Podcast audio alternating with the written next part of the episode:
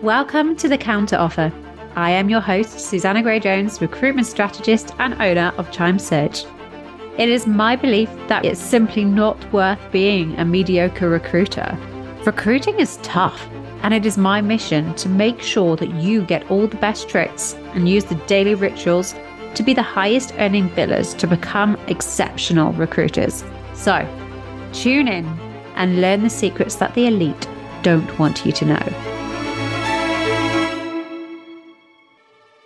In this episode of the podcast, we introduce a top biller and director from the legal world.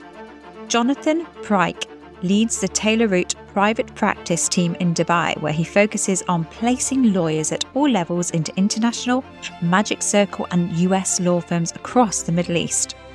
Prior to joining Taylor Root in 2016, Jonathan worked as a lawyer in London, both in private practice and in house. Really looking forward to this episode and hearing from a top biller who has really progressed within an industry I know very little about.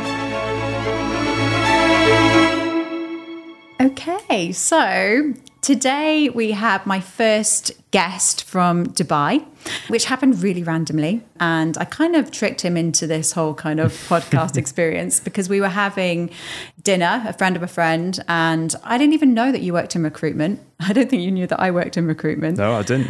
and it kind of happened. Then we were just talking about recruitment, and both of our partners were kind of like, God, they stopped talking about recruitment already. And I thought, let's just get this on a podcast. So thank you for joining me on You're the welcome. counter offer. Thank you for the invite.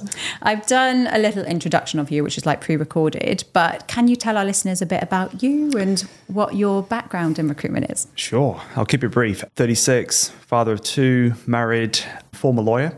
So I started off my career like most legal recruiters, doing some form of law. So I went through the traditional route of qualifying. I practiced in London for a couple of years and despite trying my hand at a few different firms and different types of work, it, it just never really resonated with, with me long term. And Yeah. ultimately found myself, although found is a is the wrong word. I wanted to go into recruitment, and it was something that I did back in 2016, and fortunately had the opportunity to relocate over here in well, back end of 2017. I've been here ever since, and I focus solely on the private practice legal market. So that's law firms. I don't do in house or anything like that, mm-hmm.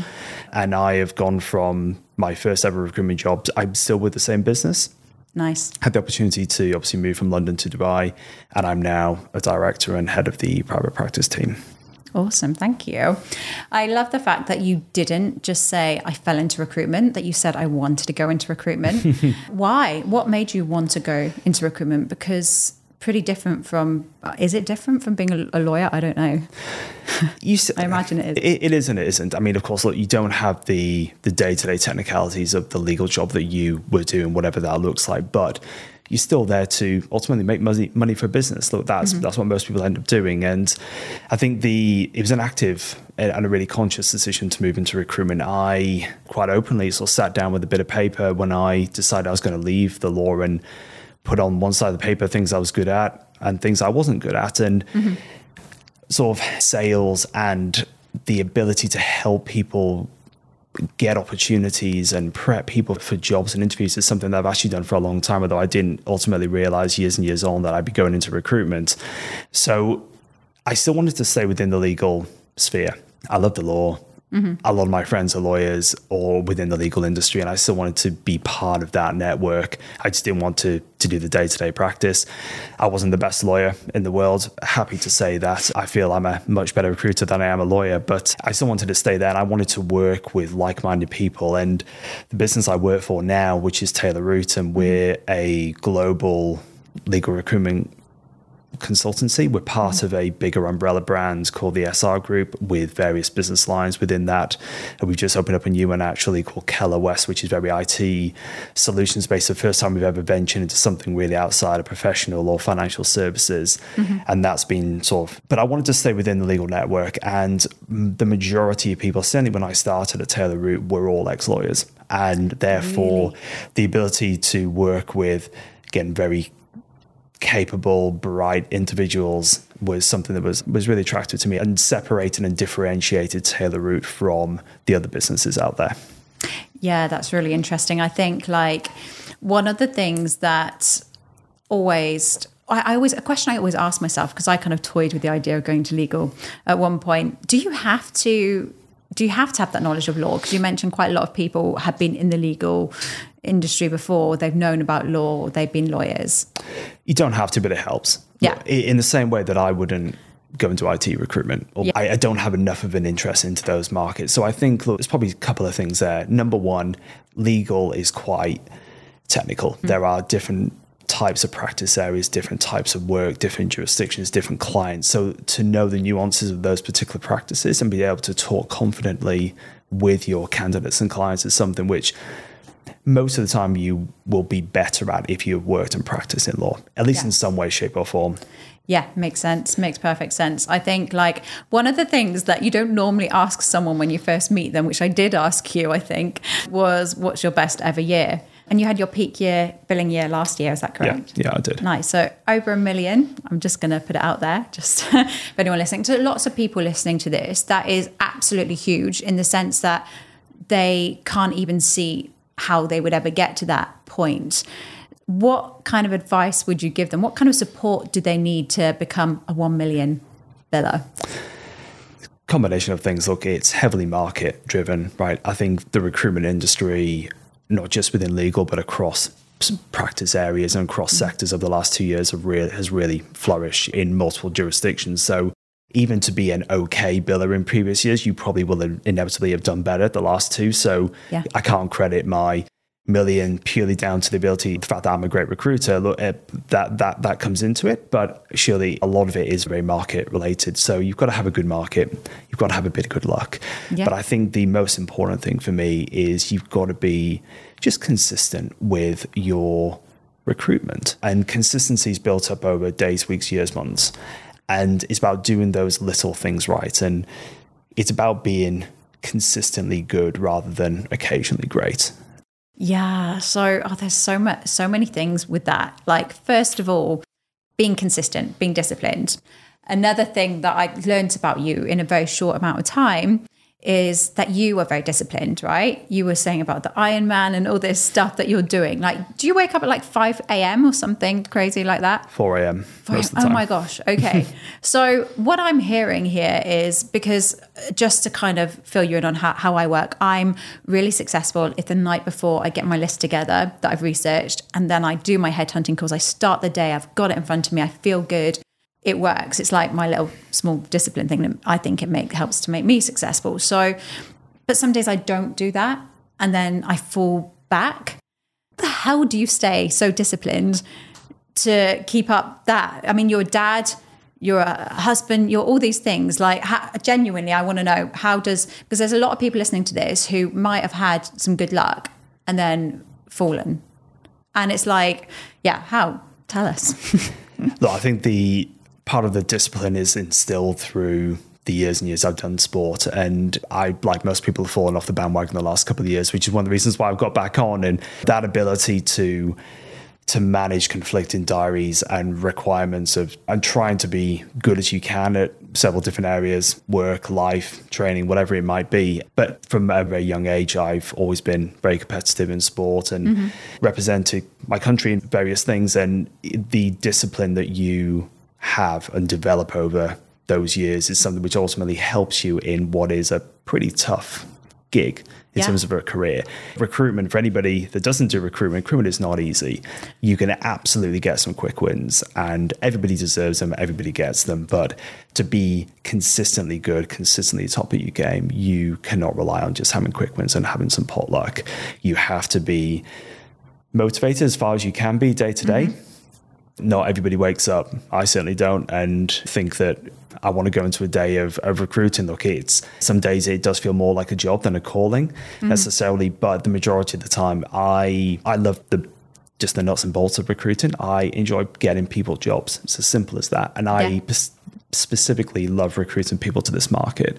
I think the, as you and I spoke when we first met, Dubai and the Middle East generally offers a pretty unique opportunity for people in the last have done it hasn't in the last couple of years and Yeah. certainly will do going forward. So to the ability to bring people in, change their life professionally, personally, that's that that that's ultimately what I enjoy doing. And look, the money comes off the back of that. Yeah, it is though, isn't it? It's, it's. I think sometimes as recruiters we underestimate how much it does change people's lives. Like we spend, I always say this, but spend, we spend more time with our colleagues than we do with our family, and it's like we have to like what we're doing, and so many people don't like what they're doing, and that's why I'm trying to. Well, same with you. It's why we're trying to headhunt people out of their roles because it is important and it's a privilege, I think, to be part of that. I think one thing I always thought with legal, and I've heard, is that it can be a massive roller coaster ride to the point that you can headhunt a whole team and then it's like it goes quiet. Is that what it's like? I don't think so. I, I guess it can be like that though, if you're that kind But of person on the roller coaster. I, I think it's more. I think that's for any recruitment market in any sector that you will always have. You have temporary and permanent, as in terms, Mm-hmm. certainly in terms of what I do. Although it is a far more permanent type of business model out here in the Middle East, so we don't do contract work like we Yeah. do in our other markets. But the, the problem with permanent is that ultimately you are working with a candidate for a period of weeks, months, years in some cases to get them to their new role, and then you have the whole notice period. You have the the risk factor, particularly in more recent times, of firms buying their people back. So there's always an, an element of that. That when you're doing temporary or contract work, it's far more fast paced. You tend to know that people doing contract work are contractors and therefore will and can manage multiple things at any given time. Not that I've done contract work, I might add. Yeah, yeah. Ju- Just from what I know, but it's no more of a roller coaster than anything else. I think lawyers are inherently risk adverse as individuals. So it takes far more to get them over the line than just a salary or just a brand name. There's a lot more that goes into it than that. Yeah, I can imagine. And I can imagine how detrimental it can be for a law firm to lose a whole team and how nerve wracking that must be as the recruiter when you know that they've accepted and you've got the firm, I think you say, trying to buy them back, right? So when that does happen, and there are a lot of people who can who will be listening to this who can empathize that I can. I mean, I've learned a few little hacks to get around it. That's why I called the podcast the counter offer. but what have you what kind of tips can you give to anyone who is listening to this who's maybe on the brink of their best ever quarter and it's relying on that counter offer or the firm or company buying back that person? so much you can do. You will, if you're a good recruiter, you will have done everything that you can within your wheelhouse to try and influence and do what you can. And it kind of comes down to ultimately the question how can you be the best recruiter that you can be? And I think you have to have your client candidate, whichever way phrase you want to use, you have to have your person's interests Yeah. front and center. Yeah. It has to be the right move for them. It can't just be a transaction and a fee. And particularly in this market, look, if you're in a larger New York, London, Singapore, the there's a much bigger there's a much bigger playing field. There's far more firms, far more candidates. Mm-hmm. It's far more transactional. You rarely go out and meet partners of law firms. You're very much reliant on historic relationships with the firm generally, been HR and the PSLs and everything else, you know, those buzzwords that, Yeah. that, that we know and love. But Transactional side, yeah. Exactly. And here it's far more personal it's far more personality led, it's far more relationship led. You mm-hmm. have to have those close knit relationships with the firms and the partners to be able to help your candidate make them realize that they are going to the right thing. Yeah. So I've got a very good friend, actually one of my best friends, who works for a law firm, Clifford Chance, and she's she jokes at me, "Oh, these headhunters, they're calling me all day. They try and get my attention. It's really annoying." I guess you're probably doing that as well, right? You're calling legal people and trying to get them to go and work in different firms, or at least speak to them and find out whether it makes sense. What advice would you give to those people who might be listening to this and they are making those calls to their ideal candidate to headhunt? I must say, I don't do that many cold calls. You, no, I don't. Do, The- do, you- do you not like cold cold calls? Do you not believe in cold calls? No, absolutely. I think it, Yeah. look, there's there's real merit in doing it. I think when you're a junior recruiter, getting on the phone and getting over that fear factor of making a cold call, which we've all done, Yeah. and we still do to this day. Don't get me wrong, but And we also all still want to try and avoid doing them as well. absolutely. I think the we rely certainly I rely here a lot on referrals. So look, I've been here long enough that I can rely on that. So it's from placing people sometimes multiple times throughout their career and getting referral work and referral lawyers off the back of that. Awesome. I also, look, I do approach people that I don't know, but I tend to do it in a softly way, which is I will do an email. I don't use LinkedIn that much. Mm-hmm. It is a and it's a real combination of look, I'm quite a approach type of recruiter, and my view is that you will always get pushback. You will get the occasional RC lawyer that doesn't want to be contacted. That's Yeah. absolutely fine. But equally, you will spark an interest, and I think it's very it's a lot easier to spark an interest in somebody that perhaps is sat in Leeds or Manchester and say, "Hey, do you want to come to Dubai? Have you thought about an overseas move? How does that does that resonate with you?" That's a starting point. I think the if you're working in those markets already and you are recruiting domestically, it kind of goes to here to some extent. But if you're mm. work, working domestically, it is more challenging to get the initial contact with a candidate. Yeah, I like that. The soft approach and kudos for getting those referrals. That's a lot largely down to your relationship building skills, right? So that's a massive one. And I used to, I, must say, I was a really bad manager because I'm more of a biller. I'm impatient and it's not very good. But that's fine. There's paths, right, for leadership in different ways.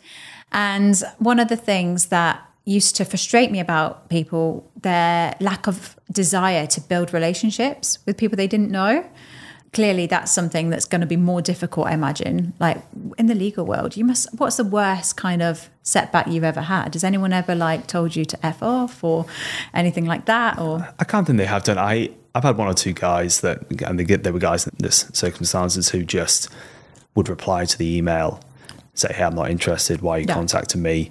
Why are you contacting me?" And look, almost wanted to engage in some sort of debate over why I contacted them in the first place. But look, it, it's very rare, I must say. The majority, if if somebody is not interested, they will just say or they will not reply, and they'll usually be very polite about it. Yeah, no, that's true.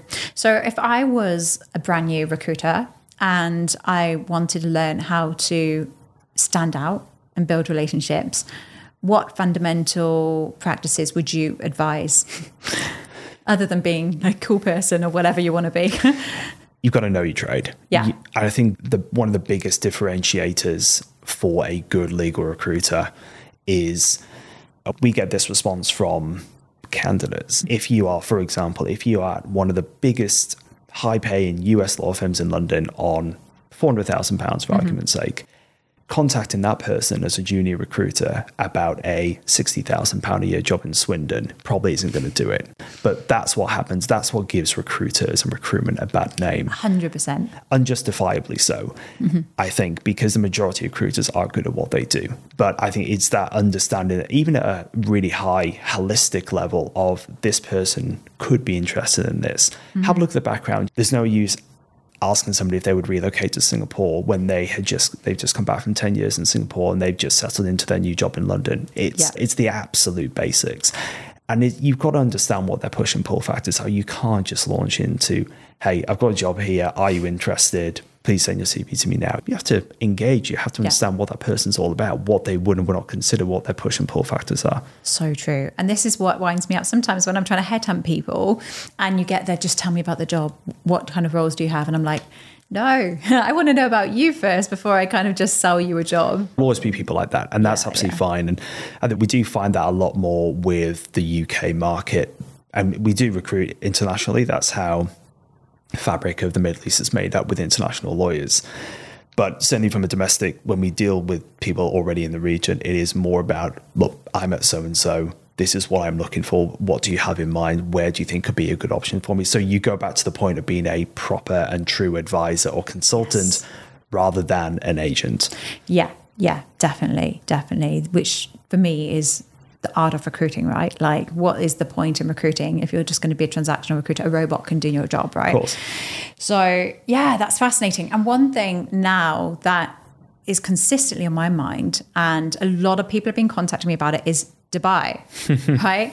So, you said to me when I spoke to you before, I'm never going to go back to the UK. And a lot of people are asking me about Dubai. Why Dubai for you in the first place? What does Dubai bring that you're not getting in the UK?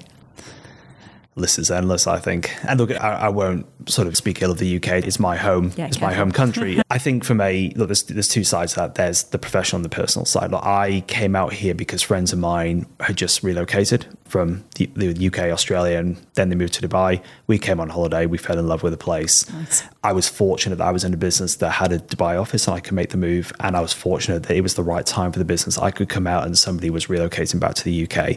Really fortunate in that respect. But I think going back to the reasons why ultimately anybody comes here, it's a combination of professionally for me it's mm-hmm. a less saturated market it's a much closer knit market it's far more relationship led you can have yeah. a far bigger impact here than you can in bigger markets around the world mm-hmm. it I absolutely hate transactional recruiting. That is, I hate fast finger first. I hate emails. I don't like doing that. And that's why those markets don't serve me. Yeah, note for any rec direct. but the ability, and I'm seeing it more and more now, given that I've been here still six, seven years, the a lot of the junior lawyers or lawyers that I placed over the years are now partners or becoming partners, and you have nice. really good relationships with them. You build out their teams. They, that gives me an immense sense of pride and satisfaction, and being able, again being able to change somebody's and families' lives by coming here is really important. Yeah. And on the personal side, I mean, look, it's sunny all year round. It's tax free earnings. It's pretty obvious. Know, I think Dubai is very much at the at the epicenter of of what's going on globally now. Yeah. And it's destination number one for a lot of people. There's a lot of investment here. It's really exciting. Yes, there's political headwinds and financial issues in other parts of the world. The UK is is struggling yeah. at the minute, and that's and that's a real shame. But it's very difficult to, for me to consider going back and recruiting from the UK, even if I was doing it inbound into this market. Yeah. No, I love that. Do you see a difference then with recruiters back in the UK and back and, and here in Dubai? I do, but I think that's a post COVID issue, particularly. So I think as a result of COVID, there's a lot more home working, even though businesses are now clearly trying to get people back into the office because they see real value in having collaboration with teams. Yeah. I, and I think what some of the issues that law firms have or have faced are the same ones that recruitment businesses face, which is how do you train and support staff? How do you get collaboration? How do people learn? Yeah. You learn through osmosis. You learn by being sat next to really good people. You learn by overhearing conversations. And that is not what is happening in the UK. And look, if you want to sit in your bedroom and recruit 10 hours a day and you value your alone time and being able to walk the dog and everything else, that's great. Okay. But if you ultimately recruit as quite sociable people, yeah. they tend to be and part of that is being around colleagues and part of that is being out and about meeting clients and candidates and that that for me is the real attraction of this market is I can't recall maybe once or twice meeting a partner in London in the year I was there whereas I've met two today already Love that. And it and people are a lot more forthcoming in this part yeah. of the world. I found it a lot more sociable. Like we have made more friends here in like four weeks than we made probably in about two years where we were in the city where we were back in the UK, which is interesting. And yeah, it's definitely a certain type of I think everyone's here for a reason. They know their own mind, don't they? And it's it's interesting. And that's nothing bad to say about the business and the recruiters in the UK. but one thing one thing that I'm really keen to know is what is next because you've been at your company for a long time, right? I'm not trying to headhunt him for anyone thinking that he's listening, but is there a danger that you can can become institutionalized? Because I mean, I stayed at a company for 13 years, right? So I get the pull of staying with the same company. It sounds like Taylor Root have a lot of people who stayed there for a, a long time. So why is that? What is it about Taylor Root that keeps people there so long? It's a culture thing. I think yeah, I can only speak to myself, right? But we have a very good very good ethos, a very good ability to retain people. And interestingly, even colleagues of mine that I started with left and returned. There were one or two of them left and returned. They tried other things, other businesses, and ultimately decided Taylor Root was for them. And global mobility is a, quite a big attraction. We're very good at mobilizing people around the world. One or two guys I started with are in Singapore now, or Australia, or nice. Ireland, and Luxembourg, and those sorts of places now. I think the particularly for the Dubai office, that we're a close knit team. I've got an amazing mentor. Mm-hmm. My my ultimately my boss has been with the business 20 years now. Awesome. He's been recruiting 25, 30 years and he's very supportive of me and what I do and gives me the scope and the ability and the commitment from him to be able to ultimately grow professionally. And Yeah. I've been supported throughout that journey because I'd only been recruiting 12 months when I came over here. I didn't really know what the hell I was doing. So I think that we have a really nice environment, and that's not to say other places don't, but Yeah. we have quite a clear trajectory as well, and you earn your promotions with us. I think that's quite a, a key thing. Is some of the bigger corporates, it can feel, it can feel uh, that you just do a bit of time, you'll get promoted, the teams get bigger, and ultimately how well you can do as a recruiter based on remuneration diminishes over that time whereas we have quite a, a small team and we have a pie that we split ultimately between Yeah. a couple of people So if I was say coming to work for Taylor Root, would I still have the chance to earn my progression quickly? Or because sometimes people look at companies and teams and they see people who've been there for a long time and they think, oh, actually, I'm not going to be able to progress very quickly. So mm. would you say that is still possible for the new starters who come and work? Like there's still places for them to progress to? Absolutely. Look, I would say ultimately you can only a team can only be so big, and that's very market dependent. There is no sense, and again, this is perhaps where Taylor Root and some of our competitors differentiate. We or differ. We have a handful of consultants that all bill very well. Do we cover and do we have full market coverage as a result? No, we probably don't. Mm-hmm. But we have the ability to convert the majority of the mandates that we're on. So our hit rate as a result is very good.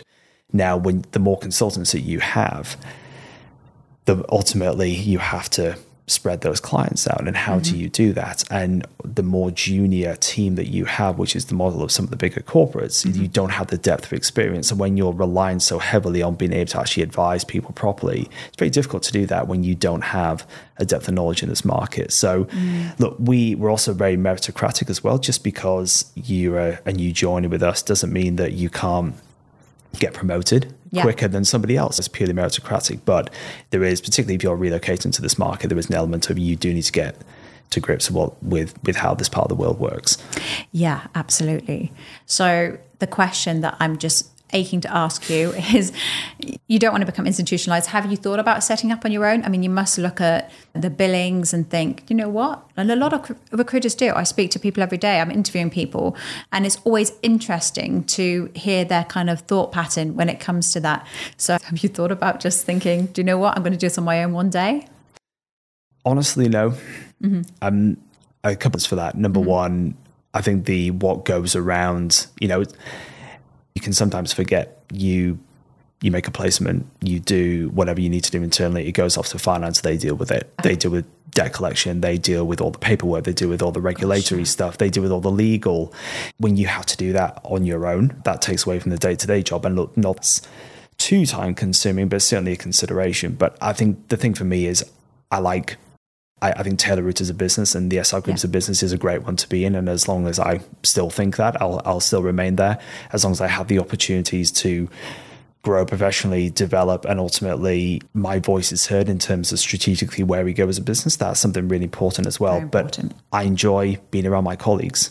Yeah, it's a massive thing, social culture and all of that. And I, I, there's so many people who do set up on their own. And then they're like, oh my gosh, what have I done? Like you say, credit control, the bits that you don't think about, like the support mechanisms, the finding the candidates, the things that people take often ta- can take for granted because they see the pound signs and like, ooh, it's so all the good. back office. And, and look, I, th- I think there's if you've been in the market a longer time, and I think longer than I've been here, that I think yeah, ultimately you can step into a role that will. If you want to go and do something that gives you more free time with the family or to pursue other interests or other business avenues, then going and set up on your own is a great thing to do if you have the brand and the backing to be able to do that. Mm-hmm. But part of the reason why we can outreach to international clients and international candidates is the Taylor Root brand. Yeah. So me setting up as Johnny Pryke and Co. Nobody's going to really, unless they put two, two, two, and two together, nobody's going to see that within the email address and think, "Hey, Taylor Root normally come with come to me with some really good ideas, some really good options. I'll take a look at the email." Yeah, definitely the brand, the reputation. I've got two more questions. The first one I want to ask you is I want to know what's next. Like you've got you you've done the sport, you're very competitive. Are you competitive with yourself or just competitive with other people? I think you have to be competitive with other people. Yeah. D- yeah. Don't want to play sport against you then, not playing golf. no, look, I think I'm I'm always really happy and delighted when I see colleagues of mine doing well. I think you, you have to be that way. Uh, yeah, of course, I want to do well, but mm-hmm. you know, you're only really in competition with yourself, and yeah. that's and again, it's how you measure those measure those metrics. Everybody, everybody's got a different outlook. Yeah. So, what's your next like personal goal? What are you striving to achieve next? It's a tough one. I think for me, look, I don't feel like I've been here long enough that I'm ever thinking, look, is there another move for me internationally? What does another business look like? What are we doing as a family? We're very settled. Mm-hmm. Son's just started school. We're right at the, we're right at the beginning of that journey. And I think for me, I've got enough trajectory within Taylor Root to be able to fulfill me for probably the next, you know, easy the next couple of years. Yeah. yeah. But you know, with the diversity of Taylor Root's as a brand, we've opened up a number of offices in the US now. We're breaking into other markets. So who knows? So personal goal would be getting your son through school and being the best dad, I guess, or there's that, and then hopefully I'll end up on a beach in Bali one day. well, oh, that'd be nice, wouldn't it? Although the beaches aren't so bad here. So, no, that's true. Yeah. you just always strive for the better beach. But yeah, and obviously having two kids and being a successful business person as you are, what would you? What would like? Has that kind of made you think about how you want to one sort of takeaway that you want to give them as they grow up about working hard or is there a kind of theme that's kind of resonating with how you want to teach your kids to be successful success is it's subjective and i think for me the mistake i made and many people do going into recruitment is i was so reliant and so defined by what i was in my previous job so I think this is probably the biggest thing as a recruiter. You go to a dinner party, a pub, wherever it is, and you meet new people. Hey, what do you do for a living? Is usually the first or second question you ask somebody. I'm a lawyer. People instantly go, okay, wow. They want to listen to you. They want to talk. What what type do you do? Oh, he must be bright. He must have money. The usual sort of things which may or may not be correct. Yeah, yeah. You say, I'm a recruiter. It's almost an, oh, salesman, turn off have I had a positive or a negative experience with a recruiter in the past? Do I like what yeah. they do? A bit like estate agents we're like estate agents, but hey, we all need them. And I think that's the important part is that you can't let what you do as a job define you. And I, that's one of the biggest struggles I had. And I let, and ultimately one of the reasons why I went to be a lawyer rather than what I should have. Maybe I should have gone through recruitment a little bit earlier. Maybe I should have done something else earlier. But being a lawyer gave you the gravitas or perceived gravitas to be able to go out and give you a bit more self confidence, a bit more self worth, where actually yeah. I get far more satisfaction doing the job I do now than, than I ever did in the past. Love that. I love that. And play sport that gives you the discipline, instills that discipline that resonates and stays with you for the rest of your career. Yeah, definitely. Discipline something I'm consistently trying to get back on track, bouncing back. Thank you so much for coming on my podcast. And I will definitely be trying to get you on again, no doubt, in the future. And uh, yeah, thank you very much for cool. joining us. Thank you so much. I hope you enjoyed this show. If you liked it, please leave us a five star review. We continually try to get the top billers in the world of recruitment to help you increase your billings, be a top commission earner, and most importantly, live your most rewarding life. You can find out about new roles on my Instagram at Susanna Chime Search, and you can find me on LinkedIn or join the Chime Searches page to get all of the latest recruitment updates and tips. Thank you for listening.